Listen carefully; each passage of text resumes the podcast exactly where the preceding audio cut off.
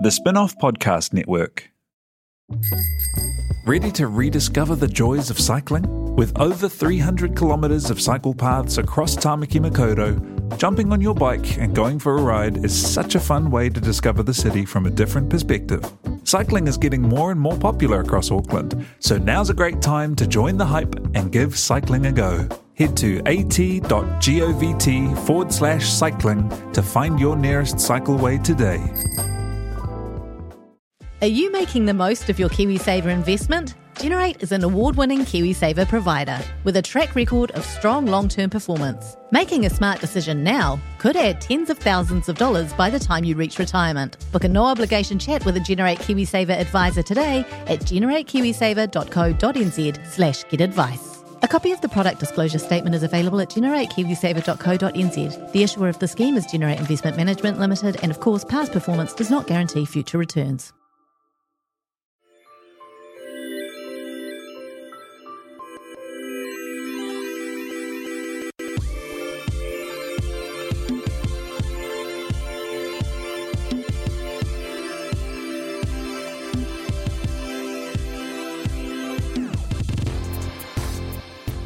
Kiriro o te motu raro mai kia on the rag. Hei kōnei ipurangi mō ngā mana wahine. Citizens of the nation, welcome back to On the Rag, a podcast for and about the mana of woman. Ko Alex Casey aho, joined as always in this ripper new year 2020 by Leonie Hayden Kia ora. and Michelle A'Court. Excited to be here. It's been a long, long time. I mean, we've seen a lot of each other We to be fair, have. in the Yeah. past week. Yeah, I feel like I'm your flatmate now. I know, I love it. it's really good. I love it. Should have rigged up some GoPros. That could have just been the podcast. That's it. like um I like the way we can divert each other from stuff. It's been really good. We should explain that what we've been doing is working on the new video series for 2020. we've got season two coming at your eyeballs. Mm, yeah, we've holed ourselves away in a little kitchen where we've slaved over a hot table, writing and thinking and laughing. And Hot making very stupid jokes. and occasionally talking about things that have got nothing to do with anything that we're going to be doing, which is how work should be. Exactly. You need to have those diversions, I think, to to to remind you of your limits. Yeah. Yeah. Can to push you back on track. we haven't had a lot of chat about breast milk actually, just right before we started recording Yes. this podcast, but also I recall during that writing process. It's just like a good topic to I think Yeah. clean I was going to say cleanse the mind, but we're actually going to focus potentially on on the old breasts for season 2 of On the Rag. their multifaceted uh, symbolism and functionality Mhm. in in today's society. and their offensiveness yeah. and um Tits. And tits out for the boys. A cult- for the boys. a cultural study of tits out for the boys. Actually, not a bad idea. Um, what is this podcast? We're here to talk about uh, things that have been going on in the news, in the media, and in our own lives. We like to just yarn to each other um, on work time. and it's been a hell of a month already. I don't know about the two of you, but I'm like, it's still not the end of January. No. Upon, well, it's the end of the last day today, but God, it's felt like a January long... 2020 has been 10 years long. yeah. Yeah. We've lived a thousand lives. yeah. It does feel like that, which is really interesting because at this point in my life, it's supposed to everything's supposed to go really fast. But I just think so much has been packed into January, and it started with a hiss and a roar in terms of work and what was going on in the world, and and there's that lovely thing, isn't there, at the beginning of every year where you feel like you get a chance to redesign your life Mm. Yeah. because of what the you know the calendar ticking over. So we should talk about what we've all done to redesign our lives, not in a goop way. Oh boy. When I was away over the summer, um, a lady that we were uh, away with, um, she wasn't there for the whole time, but we met up with her a couple of times, and she's sort of like a um, a coach for like a in business, and she told us that New Year's resolutions are out, okay. and what you do instead is you choose a power word for yourself to steer the direction of your year, and obviously like one word can have like a lot of different interpretations but you have to like hold it at the center of like what your goals are for work, for your personal life, for all those sorts of things. So we just came up on New Year's Eve with like our power words I for the love year. this. I've just got really excited and I know. thought of mine. Very This- good. Just instantly thought of mine. What's yours? Um, mine was uh oh my god, no, I forgot it. It's such I a could just remember sign. like everybody else's. My friend's was no, which I thought was like a really great like power word because she just does too much. She accepts mm. too much. She takes on mm. other people's shit. She takes on too much work. She does it sort of out of kindness, but also kind of out of desperation. So it was like you need to learn how to say no Yeah. to other people and yourself. Yeah. Wow. So her word for the year was no. Mine was intention. Okay. So it's like do things with intention. Do it like everything with intention. Don't do anything just as like a throwaway or just to waste time or like Oh, that's everything has good. to have intention. That's really good. Yeah. I just forgot it for a second there, but then I started talking about it. I was like, that's what it was.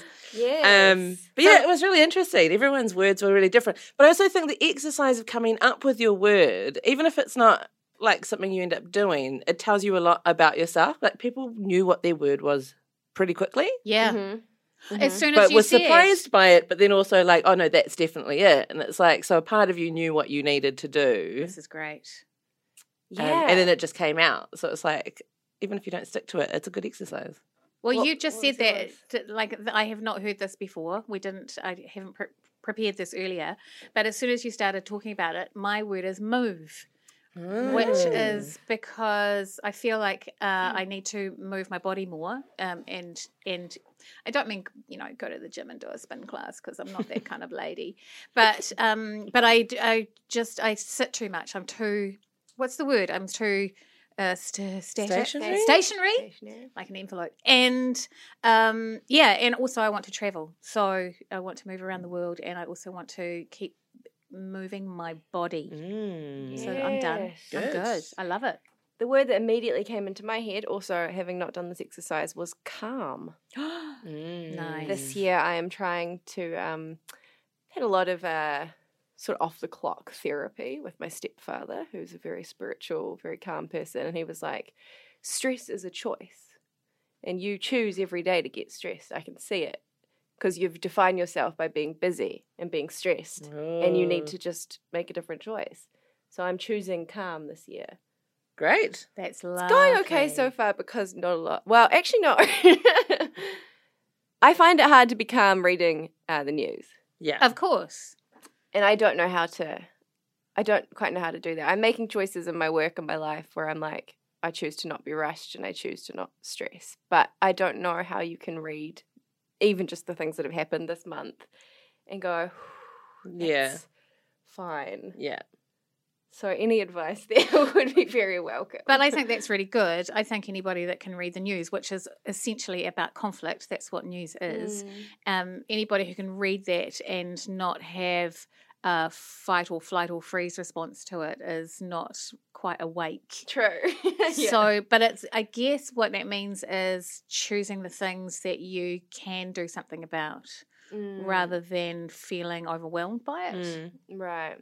Like choosing calm isn't about never feeling extreme emotions ever, is it? It's about your reaction to things, right? Yeah. So of course you're going to get angry reading the news, but it's like what what you do when you step away from that. And giving yourself permission to not take everything on board. Mm. Mm. Does that make sense? Yeah. It's just, I mean, I'm sure we've sort of talked about this a bit already, but particularly then, you know, we've done a climate change episode of On the Rag, and that was what December, and then January kicks off with Yeah, like yeah. Australia kicking off, and it's like, what do you do? Mm. What can we do here as like one little person who, Yeah. you know, is feeling guilty at a bach somewhere under the orange skies? You know, it's like complete paralyzed feeling. But there are things that you can. I mean, I'm going to say two things about that. One is I made a list of the things that help me deal with my anxiety, and one of them is tidying a drawer because it's one manageable thing that I can order, and it makes me feel tremendously good. So I'll pick one drawer and I'll fix that drawer, and that make and you know you can go back to the drawer several times a day and open it and go, look how ordered and managed that is. It's delightful. so yeah, so th- that's that's one tiny, tiny practical thing. But in terms of the global stuff, I keep being impressed over this summer of bushfires in Australia with how many women are doing practical things to do um, to to do something with the fight response we have to it. You know, we, Mm-hmm. in our last episode for last year, it was climate change, and we talked about how that's a feminist issue. Part of that reason is because women are more affected by climate change, but it also is because women are more effective in fighting it. M- women are right at the forefront of, of climate activism.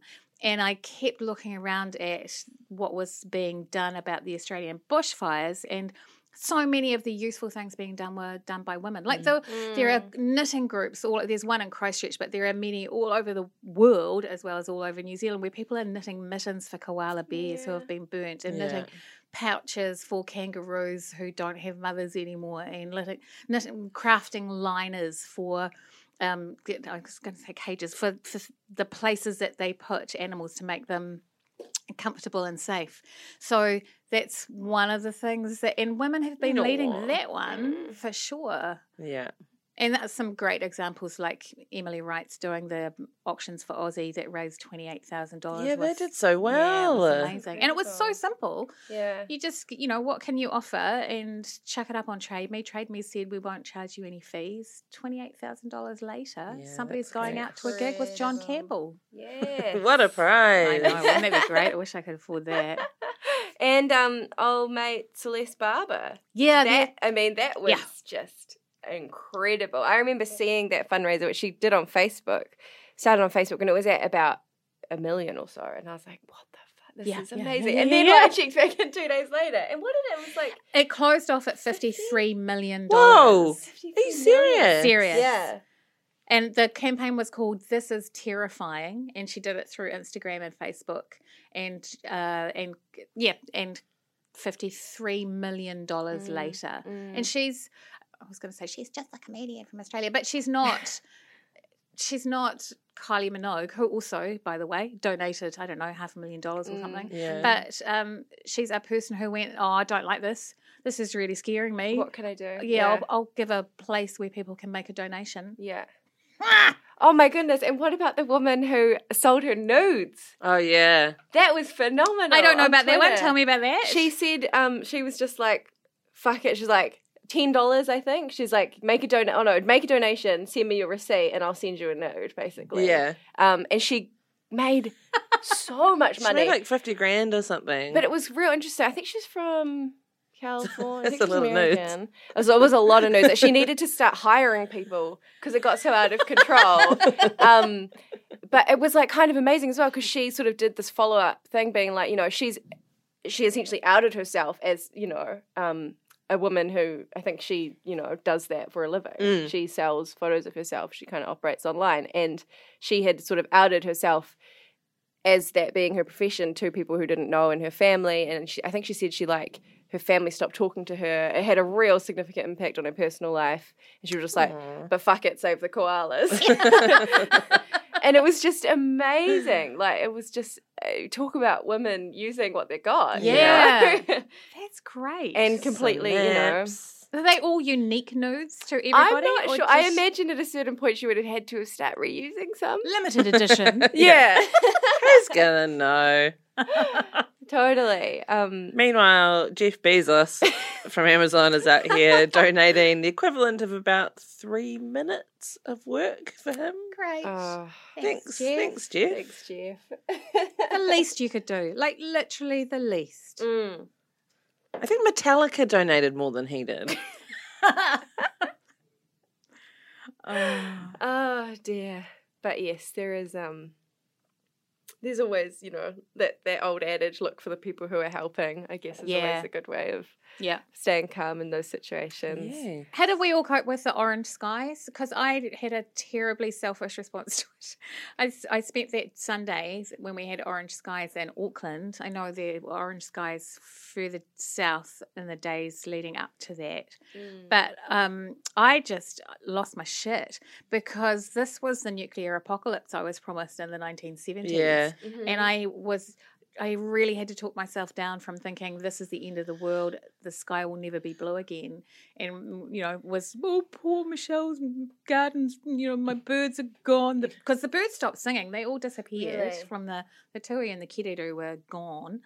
Um, and yeah, and then I realized after a, a 24 hour period that this was just the tiny fallout that that was an, an indication of how serious it was in Australia, and I should shut up. And I didn't Make even donation. grow up with the threat of nuclear apocalypse, and I felt that way as well. okay, great. I, was mean, not like, oh, this is it. Yeah, This is totally it. Yeah. Fuck. Well, it was nice. Life in general was nice It while was it lasted. the sky was nice while it lasted. I, I got so freaked out when I went to the mall. Yes. Okay. Like, I just was like, I have to shut the sky out of my life just for the afternoon. just so I like yeah. stop thinking that we're all going to die in the next week. I stood on the deck looking out over the bush, going, "What the fuck have we done?" Did you fall to your knees and raise your Learn arms to the the sky? I did a little it. bit, and then I then I opened a bottle of prosecco, and it didn't didn't cheer me up, but it took some of the angst out of it. I don't know. Oh, no. What have we done? Oh, Where are the birds? I was really dramatic. It was great. living for the drama. I didn't actually. I wasn't in Auckland, so I didn't see it in full force. But I think it was like a day or so previous. We were in Christchurch, and it was um, it wasn't orange, but it was just like looked overcast, but was extremely hot, and we realized the overcast was smoke. It was smoke. Yeah. And Joe was like, "I can taste smoke," and I was like, "Don't be stupid." Uh, you are being ridiculous. Stop being hysterical. And then I like checked Twitter and I was like, no, no.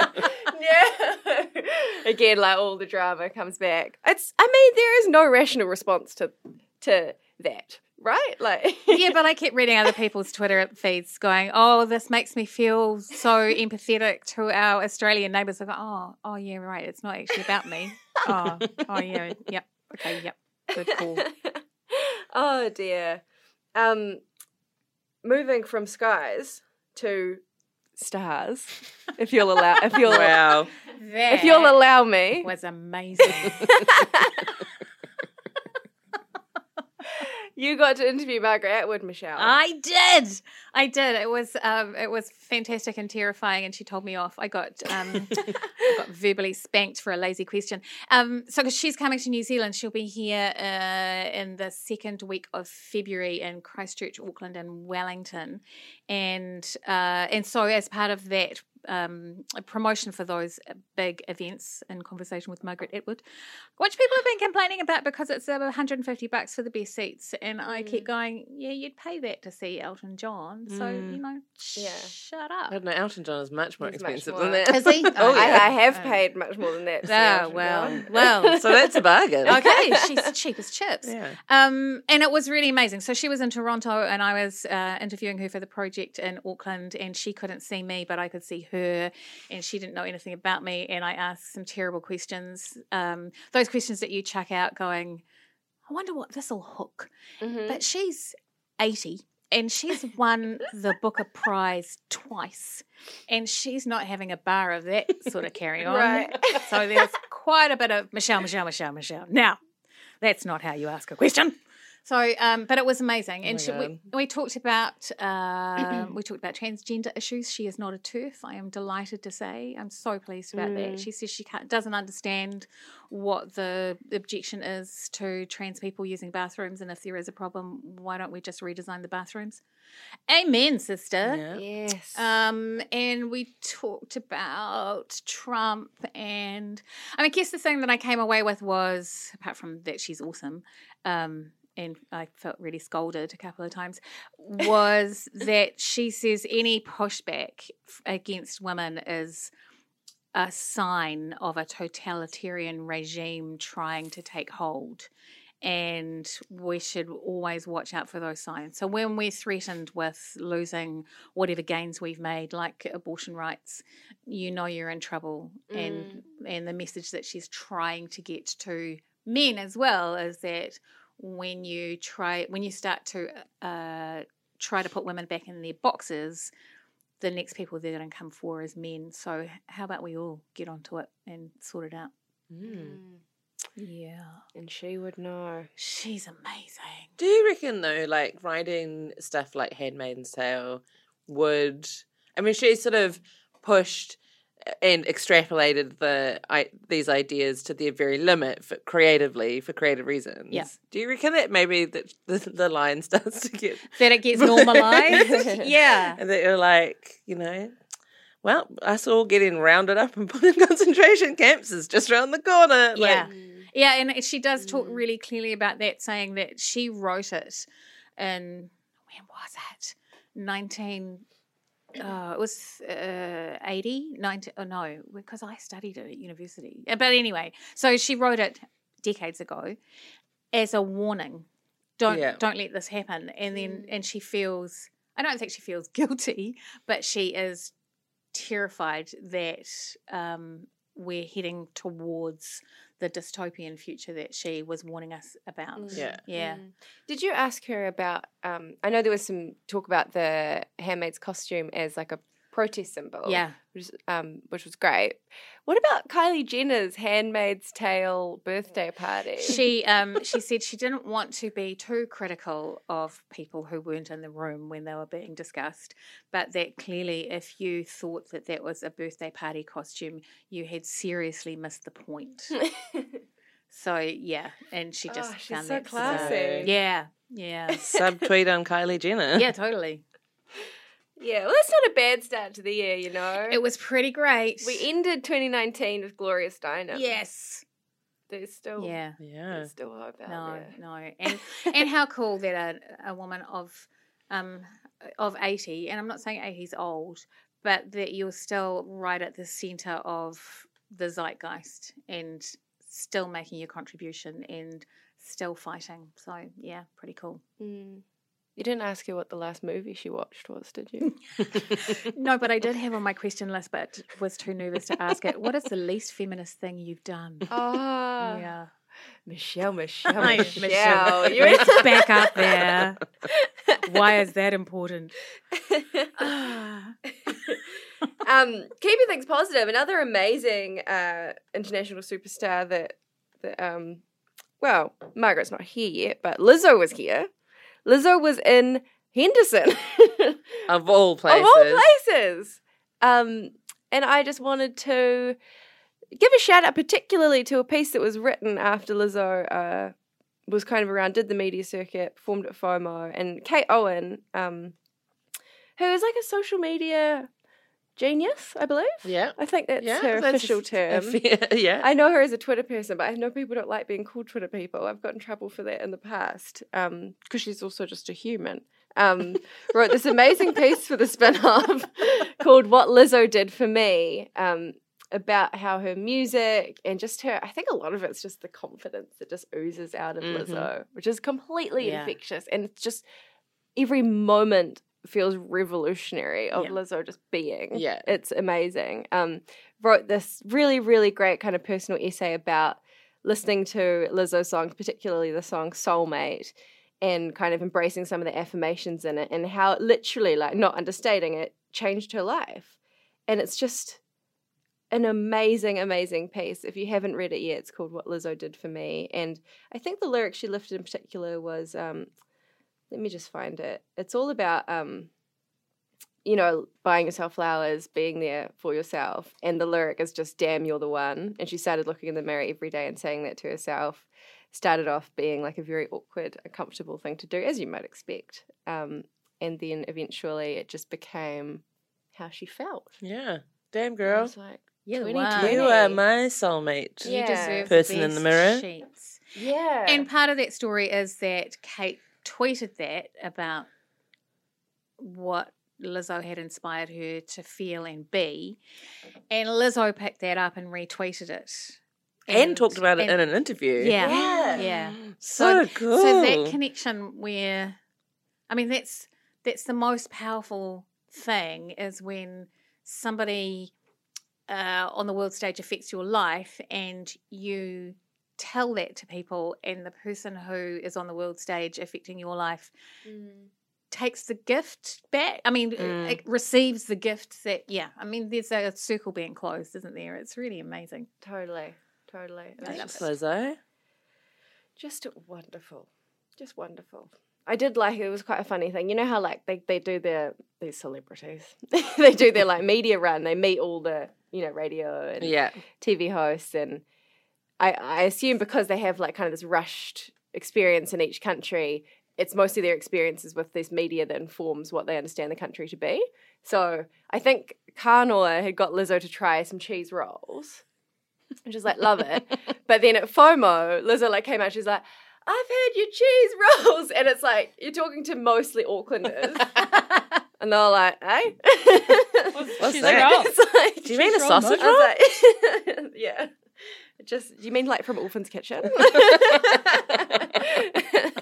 was just it was just quite funny, and it made me really want a cheese roll. I would love for cheese rolls to be, you know, a full national dish, but it's fantastic they are fantastic I don't even know if I've had one. Oh God! When uh, I, that's the only reason. Well, it's not the only. It's the major reason that I do national tours is to spend at least half of that tour in the South Island living on cheese rolls Right. and testing which ones are the are the best. Yeah, They, the best ones tend to come from Southland, Invercargill sort of Mm. area. Yeah, they do a nice one in Oamaru at the Whitestone Cheese Factory, but it's a bit fancy. Uh, I like the ones with the with the cheese and onion dip mixed in with Yeah, me cheese. too. Can I tell you? Um, this is uh, out of school, so this is just between us. Uh, that during that interview with Kanoa, um, Mm. Lizzo kept talking about how much she loved cheese rolls and would like to put one in her vagina, which is delightful. But it's a seven p.m. show, Yeah. So they also, couldn't- family planning advise against that. Yeah, yeah. It's well, definitely- have- are is it specifically on the list? It's we can not. put it. We can definitely put it to the We'll end. add it to the list piece on the spin off. Five things to stop putting in your vagina in 2020. It's six now. Okay. Okay. What if it was wholemeal bread? Where- it's just that. Mm. Oh, it's just yeast. It's it? yeast. Yeah. It's yeast for Okay. yeast. All right. We don't want that. All right. You know, oh no. This is a family show. Have we talked about um, how you can make bread out of Out, out of um. Say it. the downstairs yeast? No, we have not. Sourdough. I think we should talk about it's that now. um no, it's just something that uh, I've been told by a someone in the baking industry that it is Now, possible. I feel like there was an artist who served some bread at their opening. I'm gonna look it up. I think that is ringing a bell. now, is that like? Do people know that that's what they're eating? I In don't the know. same way Well- you have to mark like gluten, etc. May contain traces of lady juice. It doesn't. Oh, the whoops. bread doesn't look bad. Whatever that was that you just had on. Yeah. It was a oh, British blogger. I mean, I reckon lots of people have tried it. Leavened with yeast from a vaginal infection. Oh, So that's the weird bit. It's like Oh. it's thrush Okay. bread. It's not just being Okay. like yeah. No, I Yeah. chucked that on the lawn for the actual thrushes. That's. I. I would want consent. I would want to be invited to consent to consuming that. thrush but it's all want cooked and stuff, so it's not like I don't care. I think that's another question for family planning. Yeah. What happens if you eat that? Probably nothing much at all. No, probably it doesn't go round in circles. You wouldn't end up it's with an endless. thrush again. Ah, Might be homeopathic. It might be one of those things where a little bit of thrush bread stops you getting thrush. Maybe that is the bread you could put in the cheese roll. I feel like we need to put a legal disclaimer in front of this, like None like of us the are Goop Lab doctors. show. None of the None of this is medical advice. None of this has been scientifically We are not medical professionals in any way. On that note, cool tips. Um, what can we recommend it in good, in good faith to people to do that will make their lives a little easier? So the thing that I've been doing is uh, replacing. I don't use body lotion anymore. I have found a fragrance-free, paraben-free sunscreen. So Okay. instead of because I, um, by the time if you've put some body lotion on after the shower in the morning, and then you have to put a layer of sunscreen on your legs and your arms and your every chest and your, everything, I get oh, I'm bored. I'm going now. Uh, so I just skip. I don't do body lotion anymore. I just do sunscreen, and I found one that is basically a body lotion with SPF 50. Great. So that's really good. Mm. And I've also started the face sunscreen, mixing a little bit of BB cream into it to tint it so that you can keep reapplying that all day without having a white face. So that's my tip. You're a genius. Mm. Sun safety. Yeah, I'm really into it because I had a biopsy of a thing on my leg just before Christmas, Mm-hmm. and I thought, oh, let's it's it's well past time to take this very seriously. So, Yeah. yeah. Yeah. I should have done that 30 years No ago. No more tanning and baby oil for you. No Michelle. more coconut oil and lying in the sun. No, Yeah. no, I won't be doing that. I had a um the first time I've had a blistering sunburn. You were privy to it, the both of you. You saw my hands. Um, I to was furious at you. I know I was in so much trouble with everybody. I was guilty Denver. I was just I'm just a pale lady who went to PR and made some mistakes. but it's the first time that literally like I had blisters on my shoulders from the sunburn and I was googling it and it was like, you know, you only need 5 bad burns in your life to up your rate, you know, your risk of skin cancer by this much percent and I was just like ah. So I'm definitely going to take all of your advice on board, Michelle. Every morning SPF 50 on Yeah. the face and on the arms Yep. and I just I go to the beach now and giant just cover up. with like a fringe, Yeah. yes. like Billy Yeah. Porter wore to the Grammys. The fringe that closes and opens electronically. That's what I need. That's a great idea. But for my whole body, you know, like really wide brim. Yeah. Just walking like a Yeah. big jellyfish. like a sort Yeah. of Around. Uh, what one of those solar showers. You could just wear one of those Yeah. with the big curtain all around you. That would be quite good. You need a lid on it. Yeah.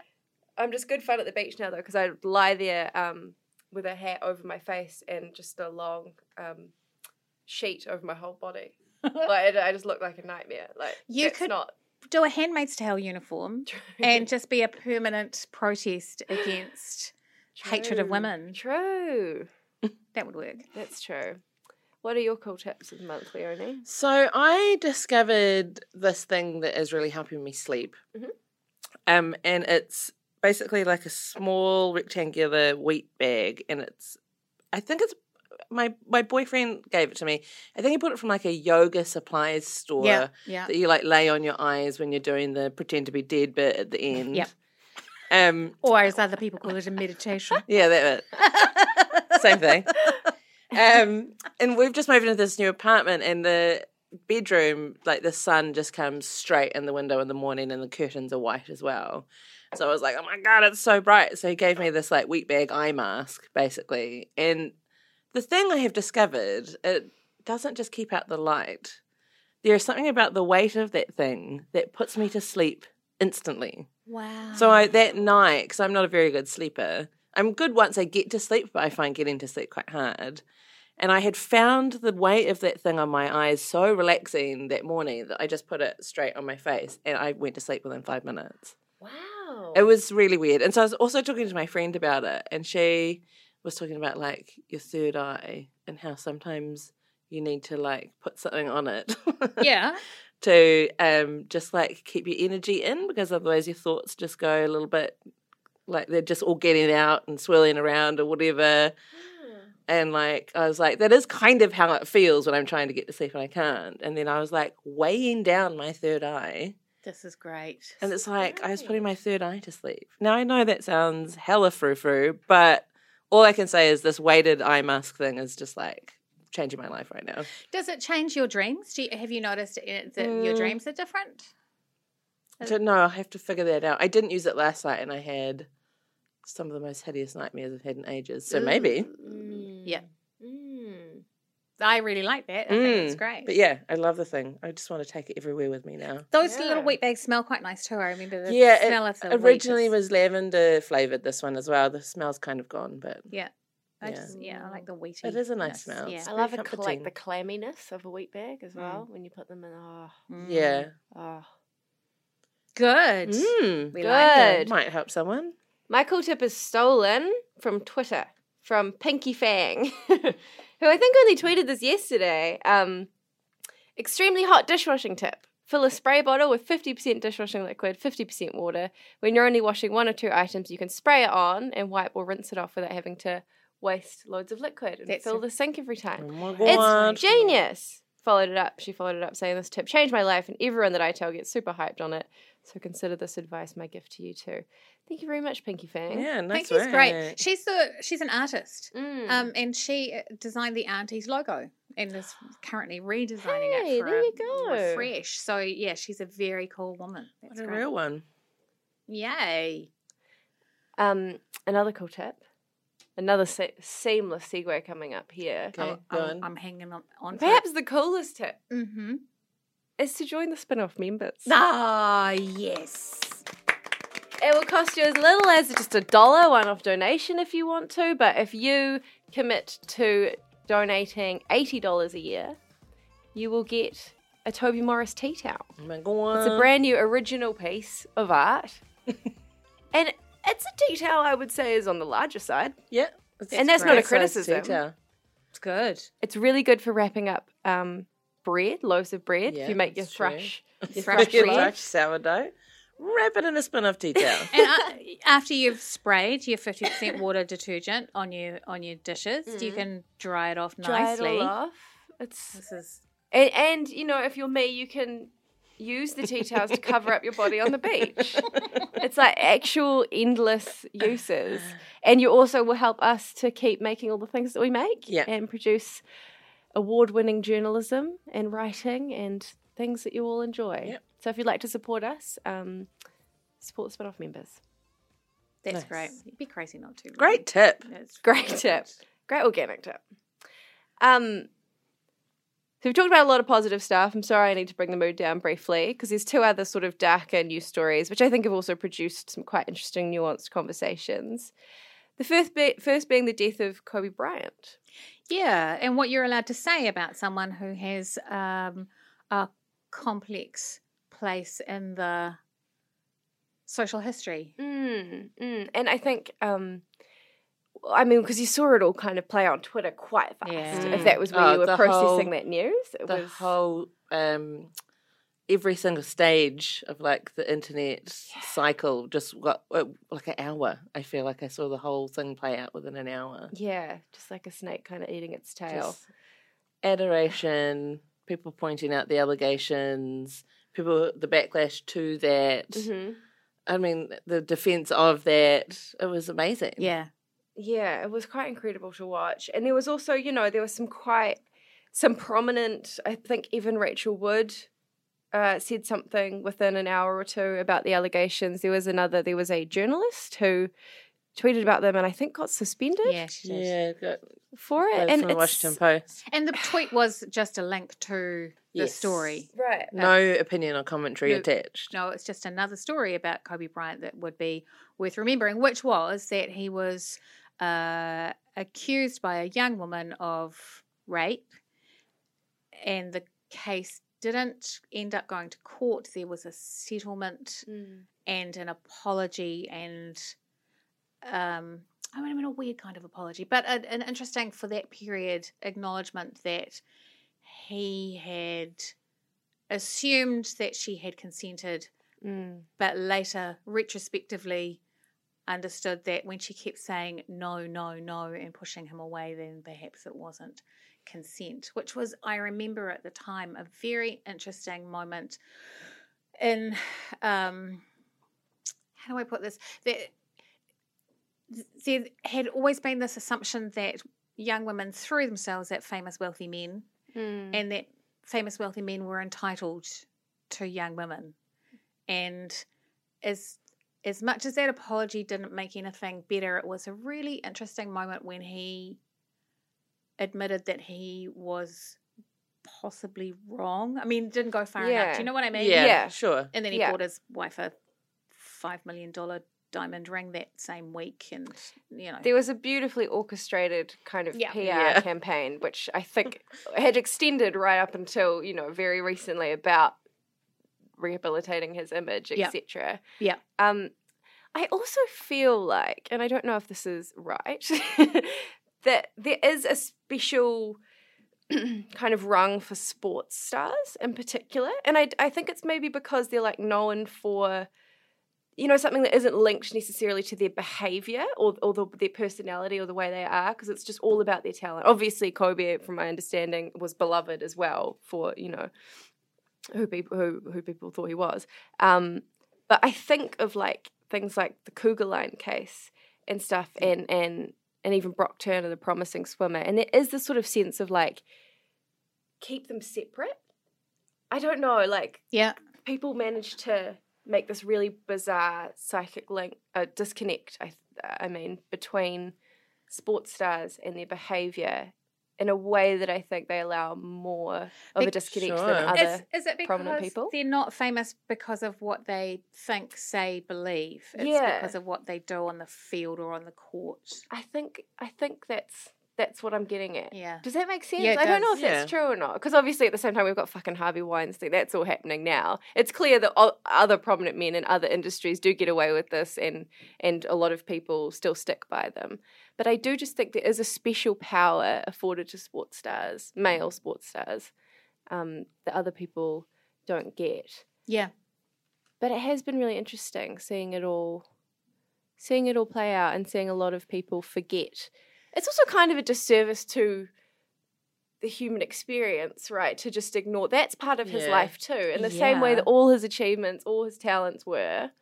You know, Yeah, they can all exist. they Yeah. can all At the same exist at the same time. Yeah, and talking about the the terrible bad things that he's done doesn't uh, wipe out his ability as a basketballer or what he did, you know, what he's done for educating kids and la la la. They both they both happened. Mm. They're both real. Mm. We're allowed to talk about them. We should talk about them, right? Yeah. I think a lot of the people who didn't think that it was appropriate for that to be brought up so soon after his death, I mean, because they knew quite early on that a family member or members were also in the accident and that had also passed away.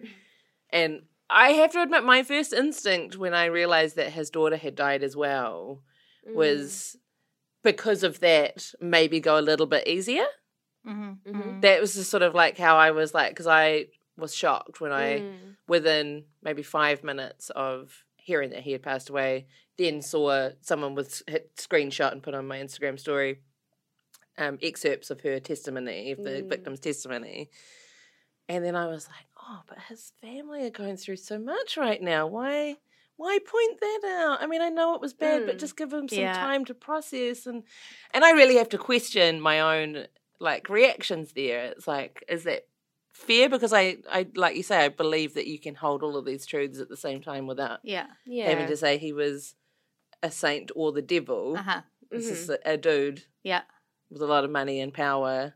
Yeah. Which led him to do a lot of really great philanthropic things Mhm. and just kind things for children. Mhm. And then also potentially quite a serious abuse of power because that's what men do when they're given limitless Yeah, and- money and power. And I think part of that instinctive reaction is that he's not here. The people who are left didn't do the terrible exactly, thing. exactly. And Yeah. what they know of him uh, is different. They're allowed to feel like Yeah. he was a wonderful man for as long as they Yeah. I think, live. yeah. Well, and I also hope that his surviving family weren't reading Twitter and You would fucking Instagram. hope. yeah. Mm. Yeah. Certainly more pressing things Yeah. Mm. out there. It's also just unbelievable as a bit of a tangent that TMZ broke the news before the sheriff's department were even able to tell the family. That's It's just like horrible. it was such Like, a modern moment on every level. Check. Uh, Totally. Yeah. Like, sure, you might be the first media outlet with the information, but fucking check if his family's been told. Yeah. it's outrageous. And I don't I don't ever understand those um those scoops that happen in terms of minutes because I get a scoop is important to a media organization because you've got the story first, you've got all the information first and mm. but that that's different from just notification of death, Yeah. right? And I Mm. don't understand why five minutes makes any difference. I mean, we can't pretend that TMZ has any idea what a moral or a principle is. Yeah. Five minutes is a lifetime when it comes to breaking something first, I guess. I guess. Yeah. If you don't care about the effect on someone's family. I'm just not sure consumers care. That like, do we care that? Does anybody care that they've heard about it five minutes before anybody else? Yeah. That's actually weirdly, I hmm. think people do. Oh, do I'm they? not on Oh, okay. Facebook anymore, but I do remember the sort of perverse pleasure that some people seem to take at being the first to go, R.I.P. David Bowie. Yeah. You know, and it's Yeah. like, And then everyone goes, and "What?" everyone's like, what? And it's Yeah. like, you like, you literally put that on your Facebook within like 10 seconds of hearing the news in the hope that you were the first person to put it on oh, Facebook. Oh, that's- and that's weird. Yeah. Yeah. Ugh. That's not a tribute, that's a race. Yeah. Totally. Yeah, that's scoring points. Yeah. Ooze. Totally. One of many things I don't miss about Facebook, I gotta, gotta say. Yeah. Well, many people do it on Twitter as well, though. Do we want to talk about Weinstein while Should- we're in this I think the we shadow should. the shadow realm? I think we should because I think that the piece that um that we have here from Jia, what's her name? Jia Um, Tolentino. is just so fantastically written that we it, we should be boosting that to anybody that um, listens to this podcast uh, from the New Yorker. Yeah, I'm also quite fascinated. Again, a more of a media kind of aside. The um, the journalists who have made it in to watch the trial. There's like a line outside the courtroom that um, I think I saw someone advertising.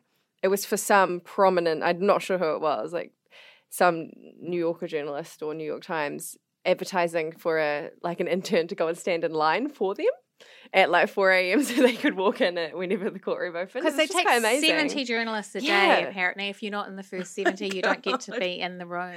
But it's like it's like a Viewing. yeah, like a new sneaker drop or something. Yeah. it's quite weird. Yeah, or tickets Quite to weird. a show, really. Yeah. um. Yeah. I mean, Weinstein's hobbling his way into court every day, well, like Yeah. hunched over.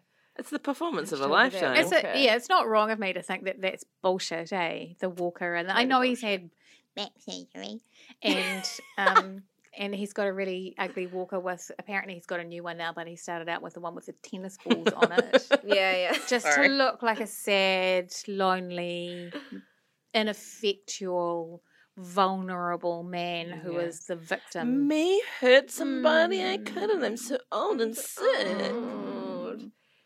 Um, and also reading the reporting that's coming out of the courtroom, I- think it is detailed in that Jia Tolentino piece, and just as a bit of a warning. I wasn't really aware of the full extent. Like I always knew, you know, the the sort of the more prominent stories that had come out, but when you read those Mm. testimonies, it's disgusting. Yeah. and it's a lot to process, and the sh- like the scale of it, it's just absolutely shocking. And then I just think back to those women last year, those two comedians who screamed at him in that in that room, and I'm like, that is that should be the normal. Yeah, None of the rest of this is the normal. That old man hobbling, going. "Meow, meow, Me, I'm just ready for my dinner. I hope it's something soft. um, that I don't want that to be what is remembered of this. I don't think it will be. I No, it seems no, no, incredibly no. clear that um he's going down in a big way.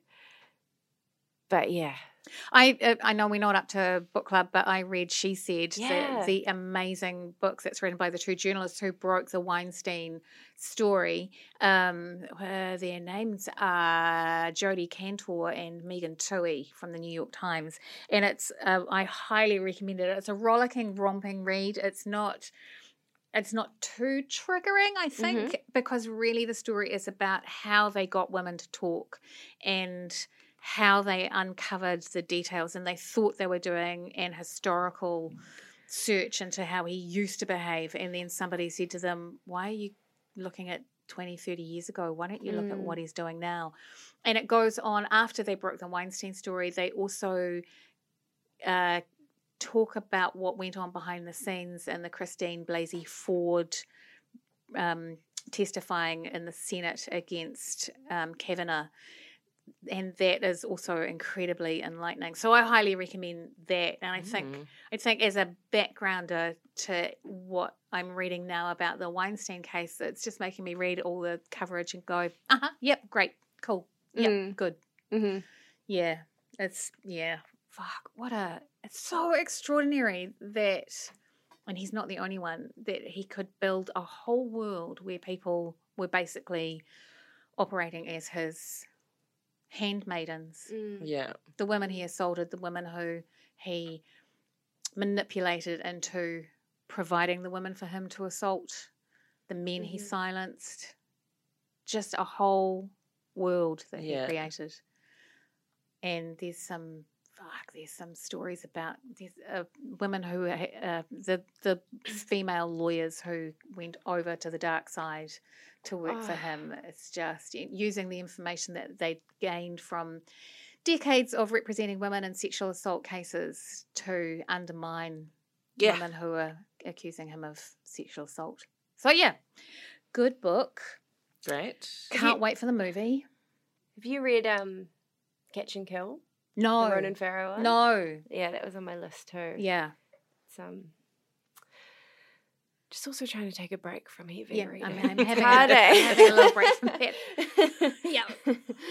It's tricky. Um, if we were to shantae over to a mansplain moment, just to bring the mood back up, I've really enjoyed uh, Steph- the plight of Stefan Molyneux. Over the- Poor he can't make any money anymore. No one's going to hire him, Michelle, because he said heaps of racist things. and sexist, horrible things, and it's not fair because they can just Google him and find out what an asshole he is. What am I? What does he say? What am I gonna? What am I gonna do? Go get a job back in the corporate world? One search hmm. and it would be functionally impossible. It's like, Correct. yeah. Whose fault is that? Who did what that? is that? Whose fault You is that? flippin' weirdo. it is one of those. I, I saw a cartoon during the Watergate era. That's how old I am, and it was, a, and it stayed with me all my life. It was a cartoon of Richard Nixon with his pants around his ankles. Is it just sort of a little fat Richard with a massive nose? Anyway, just that's not important. But and there's a steaming pile of shit in his pants, and the caption oh is. Someone just shat my pants. Like, you did it. You did it to yourself. Yes, Um, so you know, sorry Stephen about that. Molyneux needs Quite money. I think we should start a um some kind of GoFundMe for the poor guy. I want to start a GoFundMe for the person who tweeted this incredibly funny tweet. Stefan Molyneux tweeted, Women get mostly infertile at 40, but live to be 80. Without a family, what are you going to do for those 40 long, long years? And someone replied, I'm going to fuck everyone. That's what I'll do. Men, women, grandmas, grandpas, your wife, everyone. Going to fuck the whole world. Everyone except you. You can go and fuck yourself. it's so good. It's so angry and funny. so mad. Um, so I'm I'll support that person if they are in need of any um a job or some cash because that that was that was just a joy. Um, this is not a mansplain, but I just wanted to just give a shout out to this bizarre thing that I saw on the motorway. It was a van. It was a bright yellow van, so they had my attention already. But across the back doors of the van, and it's one of those kind of double door, sort of moving looking vans, it just said, Boobies make me smile. In giant Aw. letters, ah. and you'll notice the O's are, are of course, Oh, they're boob- boobies. boobies. Of course, They got nipples. And I thought, what does he want? Yeah, what? Assuming it's a he. this a business? Assuming it's he. Forgive me. Forgive me. I don't think so. I think he lives in it. Assuming it's a he. Because the boob mobile, dude. boobies make me smile. Oh, I see. Oh, okay. Do you think he wants people to show him their boobies, boobies? when they drive past? Maybe Yeah, he's just sharing. It's a request. He's to just get the sharing a smile. facet of it. The it. van is also somewhat painted like an ambulance. It is, isn't it? Yeah. Which uh, it seems a little bit tricky. There's a big old antenna on top. Maybe he reckon Yeah. uses a radar to find boobies? boobies, yeah. because they are tricky to Sensing boobies. You never know when you're in the presence of a booby. beep, beep, beep, beep, beep, beep. It's just interesting. And I thought in this moment, I was like, could this be something I call Star Triple Five about? or do I just go straight to the police? Um, yeah, yeah, it's a distraction, certainly. I mean, maybe he is just sharing something about himself. Maybe on the side of his what looks like an ambulance, that says "ice cream makes me grin." Yeah. I mean, it's Just- just, might be. Maybe These are a few of my favourite of- things. Yeah, It's like there is what there is a a car that parks on my street that has you know how people can have the little writing on their number plate like Oh, above yeah. the bit, and it's like it's like I am a and then the number plate is US expat and then tiny letters at the bottom and bloody loving it. Maybe it's like that. It's Good just like tell me something about yourself. yeah. I'm Yeah. a US expat and bloody loving it. There is a, a van that's uh, on the street one over from the spin off that makes me, actually does make me very happy. yeah. It just has painted on the back, Vangelina Jolie. That's like it. hand painted? Well, it's quite nice printing, Right. but otherwise totally white, nothing else on it, just Vangelina Jolie. That's great. And that genuinely does make me happy. That makes you smile. Yeah. More than boobies though. yeah. You have to ask the question. um, what about Megxit? Do we want to talk about Megxit? I don't care a great deal about the royals, but it has captured the imagination, and Yeah. it has also shown us some uh, disparities. Let's say Yes. In Love it. how people feel about Kate v Meghan. I mean, first of all, as in as much as a royal is allowed to put two birds in the air and yell "fuck you" at the royal family, that is probably the most extreme version of that a royal has ever done. Yeah. yeah. And I am so here for them protecting themselves against Princess Diana's fate. Yes. Mhm. Oh yeah. Mhm. Oh, I love it. I just, I, this is the most exciting thing. Yeah, and I am also so here for the absolutely dire tabloid industry in the UK having the entire world show the rest of the world how fucking racist they are. Yeah. Yeah. Those side by side headlines about Kate and Meghan when they were pregnant or whenever, you know, Yeah. Kate's cradling her baby bump, Meghan is obsessed with hers. Yeah. Yeah. Is it pride, vanity, acting, or a new age bonding technique? She's just got her hand on her belly. And it's like If you you've had- been you've been read, you know. It's like you complain all you want, racist ass Brits, but you have been read, and these two people don't want anything to do with you. This woman of color tried. Mm. Mm. You will let her down, and And- now she's gone. Uh, the message that it sends to young women around the world that uh, about the princess fairy tale is so fucking strong. Yeah, It's like True. so, um, you know, she became a princess. She lived in a castle. She rode in a horse-drawn carriage. Was it horse-drawn when she got married? And she went, ah, this is shit. yeah, I think I'll go to Canada and for get a job. yeah. this is much too ridiculous. I I'm quite looking forward to um, Meghan playing herself in the next season of The Crown. Yeah. That would Oh be God. really exciting. And you know, just that whole idea that two people in their thirties, like imagine if neither of them were royal, which they, they won't be, um, kind of aren't already. But you're in your thirties, you fall in love, you get married. Your 93 year old nana says, "Here's what you can do, and here's where you have to live," and you go, "Nah." No, I don't think so. I think we'll move into our own place. Oh, grandma. No. I think it's fantastic. Yeah. Yeah. I reckon she was probably furious, but you know, Mm. what's she going to do about it at this point?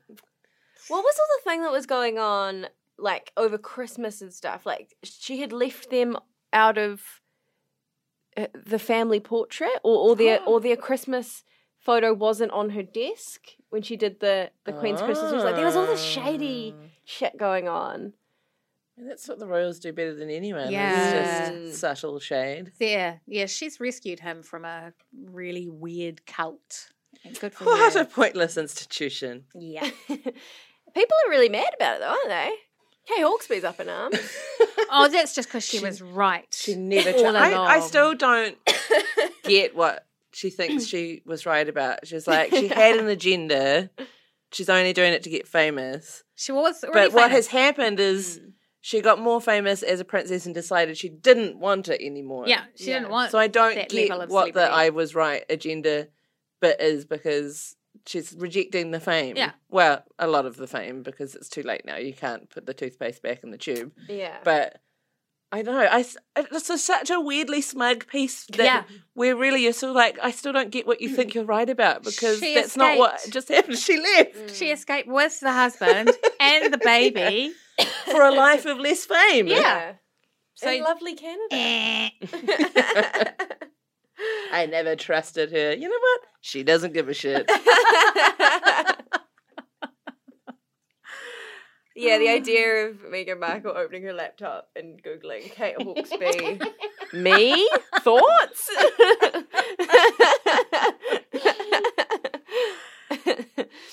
um, speaking of thoughts, Gwyneth, Gwyneth's vagina candle. yeah, yeah. Mm. I love it. Okay. I love it. I've I've just started watching the Goop show last night, and I am I mean I am very easily sucked into um, mumbo jumbo. Yeah. you know, wellness stuff and anything that will make my life better by doing What are you something gonna try? extremely stupid. Well, I'll tell you what I've already tried. I had a cold shower this morning because I'd watched the episode with that Wim Wim Hof, the, the Iceman. Okay, yeah. It wasn't pleasant, and I feel like shit still. So. Really? I still quite It's good just a after cold shower. Yeah. Um, Did you start with a warm shower and then I did, d- um, I and then drop wimp. it down? Yeah, I did a like dr- dramatic last thirty seconds. Okay. kind of. Um, Good for your hair doing that, Yeah, by the way. that's what I Yeah, yeah. Closes off the Yeah, something. makes it all shiny. The follicles, Don't want to say the follicles follicles. down. Yeah, Yeah. yeah. It's supposed to do that after you've coloured your hair. You're supposed to rinse it in Oh. cold water so you don't stain your pillowcase. I haven't achieved that. um, but if you wanted to get our hands on one of Gwyneth Paltrow's um, candles that allegedly smells like her vagina, they're all sold out. They're, I they're want gone. one. I want one too. I'm slightly confused uh, because when when sh this this candle smells like my vagina, that's what it says. Yes, Isn't it? Mm. geranium, citrusy bergamot, and cedar. Does she specifically mean it smells like her vagina? I vagina, think so. or does she want women to own a candle that and that they think smells like their own vagina? You know, like it's yeah, an affirmation. That's a good question. It does. It's not. This candle smells like Gwyneth's vagina, my vagina, meaning the owner of the candle. Yeah. So it's affirming that your vagina is fabulous. I suppose once it's Mm. on the mantle and you have a guest round, that is how they would read it. They would This see the home. candle and Yeah. be like, "Well, "This is your home. That's your candle." I assume this is what your This vagina is what your smells vagina like. smells like. Well, actually, when you think about all the negative connotations around how vaginas smell, Uh-huh. Actually putting that sort of quite subtle message into someone's brain that they actually smell quite nice. Yeah, this even if the candle is not literally vagina Mm. scented. Yeah, Mm. It's don't. actually quite a nice subversive idea. Yeah. know. I don't know how to describe the smell of vagina. It just Uh, smells like not vagina. geraniums? Mm. Is it? You wouldn't use the word Bergamot. citrusy? Definitely. definitely. See, I would quite like the idea of a like DIY kit. Okay. You know, if you got the, you could mix your own flavors. Yeah. Oils, scents. Is this after you've made your thrush bread? Yeah. Okay. So this is a craft day am mine. Okay. Yeah. um, because I, lo- I love a clean linen candle. Yeah. I love Mm-hmm, because Mhm. I find it like magic that you can create the smell of clean linen. I know it's not that magical because it is actually chemical smells anyway. Yeah. But for some reason, it always felt like magic to me. Oh, bless Aw. you. Vagina doesn't smell like clean linen, but they don't know that. Yeah. No. I don't know who they are. They- All, I, all I've got going My on in my, customers. in my head right now is I said bergamot and it's bergamot. I want to apologise. Bergamot. Oh, because I It's said bergamot and you said bergamot, and I was like, oh, I am shamed. Oh, I'm wrong. I had I'm no wrong. idea. No, I mean, that's one of the last things my mother said to me when I said something about I've got this room spray. It's got bergamot. She said it's bergamot, darling. So yeah, yeah I just want to. Great. Don't know why. Been told. I'm going to stop. t- I get I get a lot of verbal spanking from older women. that is pretty much my job. um, more on Goop. I just love it. Okay, great. I love it. I'm going to start watching this weekend. It's actually Yeah. not even.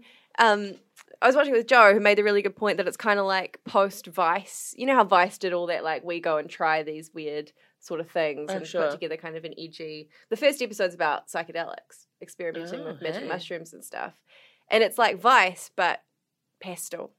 You know, Mhm, like it's mhm, literally basically mhm. the same and with a lot less edge and a lot more like talking about your feelings and a lot of crying. I love it. Lovely. I love it. I'm just Does fascinated. Gwyneth From the trailers and things that I've seen, it looks like a lot of people who aren't Gwyneth Paltrow It's a lot of people going who off aren't to do Gwyneth things. Paltrow. Yeah, okay. But it's quite interesting, especially kind of working in like I don't want to say that the spin-off is like the Goop Lab, but they do have like a content they have an office of content creators. Yeah. So they're the people that go out like her minions um and and ex- do these experiments and then kind of report back to Gwyneth who talks to an expert about it. Um and they recommend doing a psychedelic mushroom trip as like an office. this is a great idea. I'm up for it. Work trip. yeah. They're like, you know, there's a lot of you just kind of shed yourself, and it actually makes sense with all these people you spend so much time with that you have that kind of intimate experience. I was like, I'm into it. I don't know. I just want to say that Gwyneth Paltrow, who has been an object of derision for good reason, JDX, um, plays a really instrumental role in bringing down Harvey Weinstein. And that's explained very clearly in She Said. Cool. And I will love her forever for that. She did some very um, pivotal things that started to unravel the story. And when they, the spoiler, uh, when they get all the women who have accused Weinstein together in a room, the room is at Gwyneth's house. Oh, great. Yeah, so I um, have some uh, a lot of respect for her that I possibly did not have once I'd read about vagina dust. Yeah. What about the, does this shake your respect for Gwyneth in any way? On the Goop website, you can buy a product called Psychic Vampire Repellent. Okay, yeah, no, it does. Yeah, okay. She's Still on just- board? She's lost some points. Yeah. Now, You can banish psychic vampires with this essential oil, blend of lavender, Okay. rosemary, and All right, no, all right. what's the price point on that? Um, just a cool US twenty seven dollars. Wow. All right, 40, 40 odd Wow. over here. Well, d- were there any? Did you see vampires in the Goop series? Well, true. So they're Haven't not got to that there. episode, Psychic true. vampires, They've been even. repelled. That's true. Mm. Um, what else have you been watching and enjoying? I'm still. Oh God, I'm. Uh, what am I doing with my life? I've been watching the morning show, which is a sort of uh, story about a TV morning television show post Weinstein, where Steve Carell has been accused of being a sexual predator, and it's produced by Reese Witherspoon, and it stars Reese and Jennifer Aniston, and it is fucking superb, and it has great discussions about um, what the men are feeling and what women are doing for each other and it's uh and what television's like it's yeah i really really enjoyed it i Cool. chewed through that in a Mhm. couple of days binged on that it's on apple plus so you you sign up to apple plus and you watch the morning show and then you cancel that subscription because it's Oh, yeah. ridiculous to have too many platforms exactly, exactly. What about you, Leonie? Um, so I binge watched like a maniac the second season of Sex Education. I know I talked about it on Watch Club after they watched the first season. Second season maintains. Um, Sex Education is like a, it's like a teen dramedy on Netflix um, about a boy whose mother is a sex therapist who is the incredible Gillian Anderson, and she's so great. Um, and he starts giving out amateur sex advice at his high school, and all the issues that the kids come to him about are both incredibly relevant and ridiculously funny and filthy. and the whole show's universe is just like incredibly like gender and sexual diverse and very like open and like you just find yourself learning stuff and laughing like i learned about anal douching and it's like this lecture delivered just by like this young french exchange student who's like teaching the boys about anal douching and it's like it's just like it opens up this entire world of stuff that teenagers aren't meant to talk about or know about Yeah. even Mm. and the parents in the show are also like our teenagers into what what the fuck are you are you serious and it's like Mm. that's just the reality and it just sort of lays it out there in a way that's like super fun to watch. And some of the character i just think the writing is really good. Like a lot of the characters are complete subversions of those teen tropes. The bully his name is adam. He's not really a bully but i just think he's probably one of the best written characters in any teenage comedy ever. Wow. Mm. Just so complicated, physically imposing, but always on the edge of either like self distraction or doing something amazing. And it's anyway, I love it. Gillian Anderson is incredible. She's this turns in this very like restrained performance, except for there's a moment where she cracks, and you're like, "Holy shit, you're the greatest actress of our generation." Whoa. um, yeah, so can't recommend that highly enough. And it's written by women. Half the episodes are directed by women. The other half by the guy who I think wrote, no, maybe just directed Catastrophe. That really great Oh, Yeah. Sharon yeah. Horgan Yeah, comedy. love. So yeah, I'm so so so into that show and everyone around it. It's on Netflix. Eh? Mm. Incredible. I um, I just like to give a shout out to the Bachelorette. Any Real Pod fans listening? Any reality TV fans in the house? Because it has been a long time coming that we have got a woman getting to choose from twenty, however many men. Um, and I've already been quite surprised by some of the conversations. I think they've done a really good trick giving all the men like little GoPros because I thought it might have been a budget thing. The more I think about it, I'm like, it's because men have trouble talking to each other about their feelings. So instead, they have this little, their own little confessionals where they're like, "Oh yeah, I think I really like him, man." um, So they can talk to a camera instead of each other. yeah, yeah. Ah, there has been they- they do. You know, I have actually been surprised the ease at which they're talking about feelings and stuff. But I do think that is another little extra level, and I love it. And Dr. Lesina, the Bachelorette, is just an absolute vision. She is perfect in every single way, and she's a dream Bachelorette, and I'm just really happy. I'm just really happy at the moment. it's a big moment for me. Yeah. This is great. The whole we're, show. we're We're really happy happy, for for you. you. Thank Yeah. you. Thank you. It does fit. It's not, you know, I know there are bigger battles than gender equality in the Bachelor franchises, but. No, it's a it's, it's a heart of the zeitgeist. If we can win it there, we can win the fringes. I'm just waiting with bated breath to see. So there's a new Bachelorette arriving next week. There's going to be two. And I just am hoping and praying that they both get to stay and have equal amounts of agency because the only other time this has happened was in the US one. And they started with two Bachelorettes and the men got to choose which one they liked more to stay. And it was like some of the most excruciating, Yuck. disgusting That's television horrible. completely undermined like the whole thing um but i trust i trust in new zealand that we're not going to do that because then i have to eat my words and delete um, my entire back catalogue so Yeah. we will see what about reading I've already talked about She Said, so you, Yes. lovelies. i would like to just give a shout out to two books that have been snubbed at the Ockhams. linda burgess's Snubbage. someone's wife Yeah. fantastic um, book of essays, kind of reflective memoir esque. She's just got had an incredible life. She's so funny and it's so moving and it's so like gentle. It reminds me a little bit of like that Liam McFall collection of Yeah, essays. yeah. Um, just like a really nice summer read, but also there's a lot of, you know, there are some like cr- extremely sad essays and just wonderful. And Rose Lu, Rose Lu's book, um, All Who Live on Islands, which is another sort of reflective memoir um, about her own experience growing up in Wellington um, as a Chinese New Zealander. And it's again, it's like nothing I've ever read before. And I just like to give a shout out to those two books. If you haven't read them, go buy them. Cool. That's great. Good Rex. I read a book on my break um, that really changed my brain a little. It's called um, How to Do Nothing Resisting the Attention Economy by Jenny Odell. She's a, an artist that works in sort of like these um, digital media. She's done like residencies at like Facebook and the Internet Archive and whatnot. But the story, the book is basically like resisting the attention economy kind of sounds like it's going to be like advice on how to like turn off the internet or whatever Log out. Mhm. Yeah. but it's not Okay. it's sort of it's an she acknowledges that um that's just part of life now um and it is sort of ways to use it more intentionally and like to facilitate real life interactions face to face interactions and that's sort of like the broader idea of the book but how she actually explores it is like no other nonfiction book i've ever read. She's from the bay area in the us um grew up basically in silicon valley and now lives in oakland.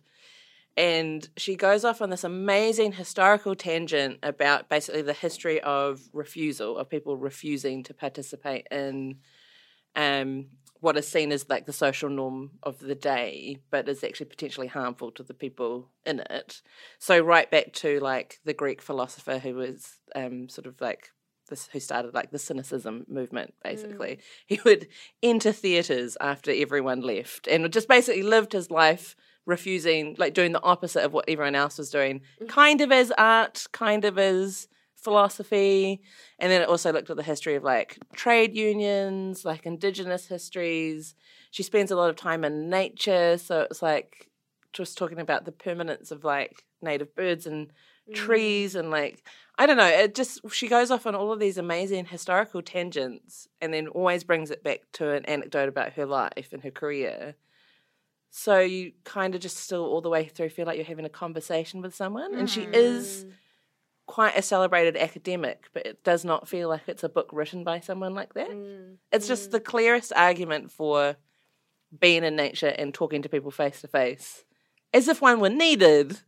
But by the time you get to the end of the book, you're like, okay, this is how I need to live my life better in the digital world because it's kind of killing us. Yeah. This is great. Yeah, it's really great. I, it's it's probably the best nonfiction book I've read Mm.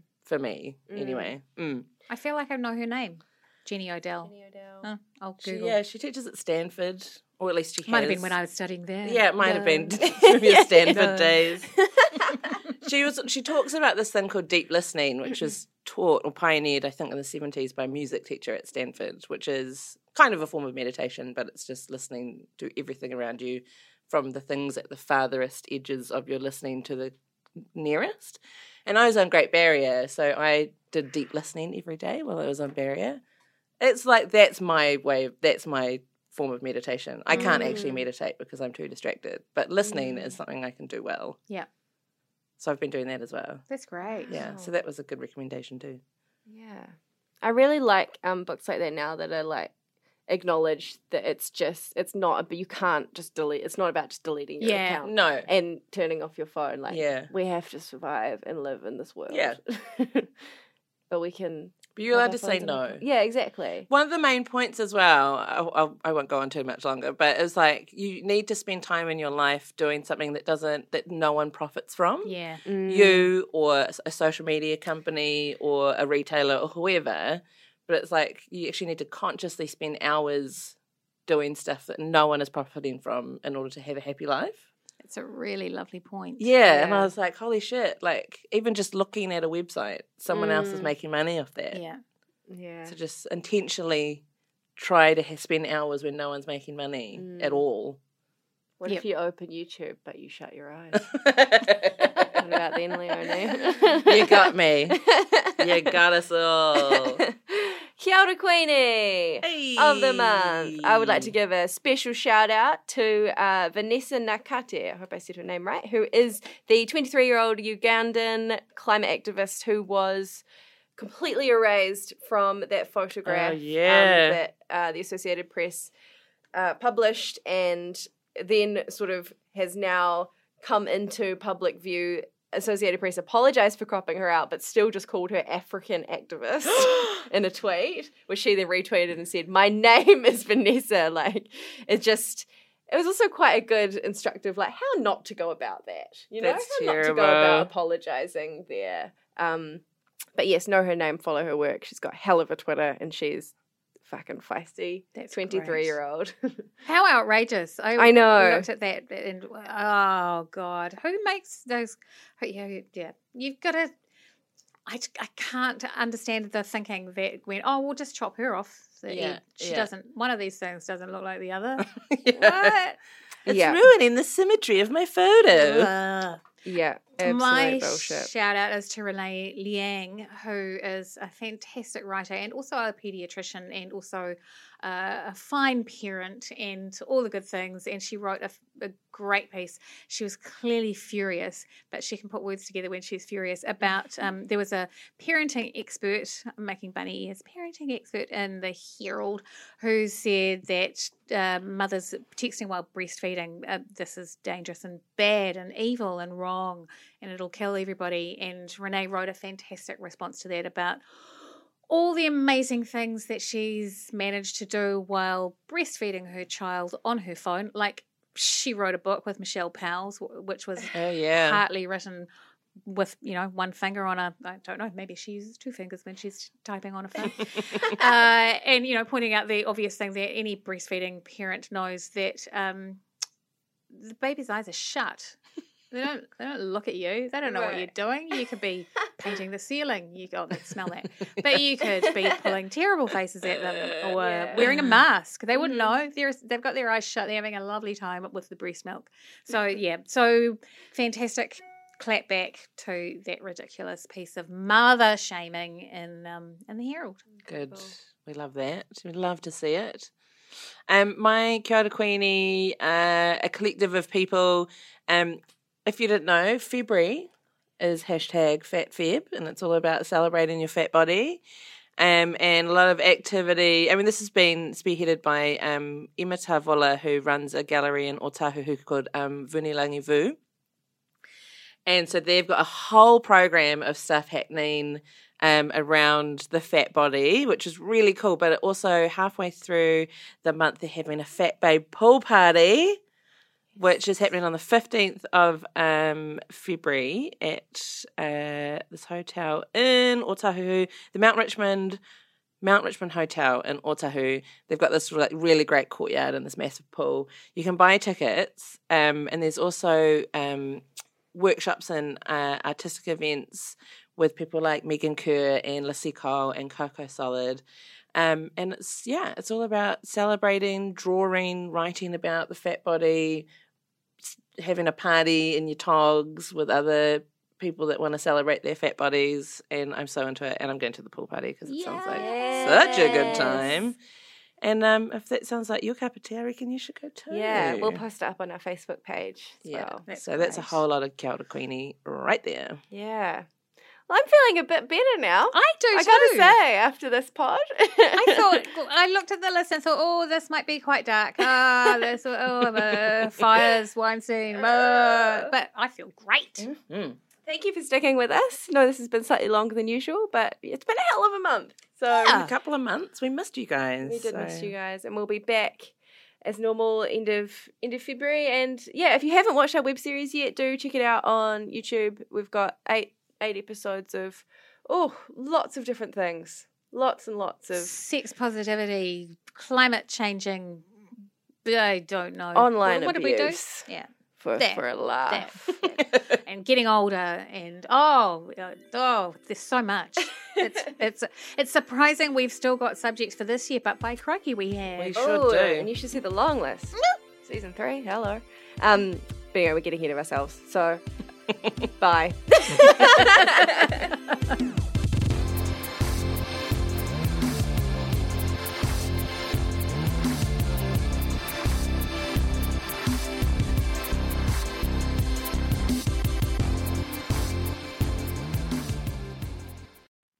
Kia ora e te iwi, Te Butler here, podcast manager at The Spinoff. If you enjoy listening to our podcasts, consider supporting our mahi by signing up to become a spin-off member at thespinoff.co.nz slash donate. The Spinoff Podcast Network.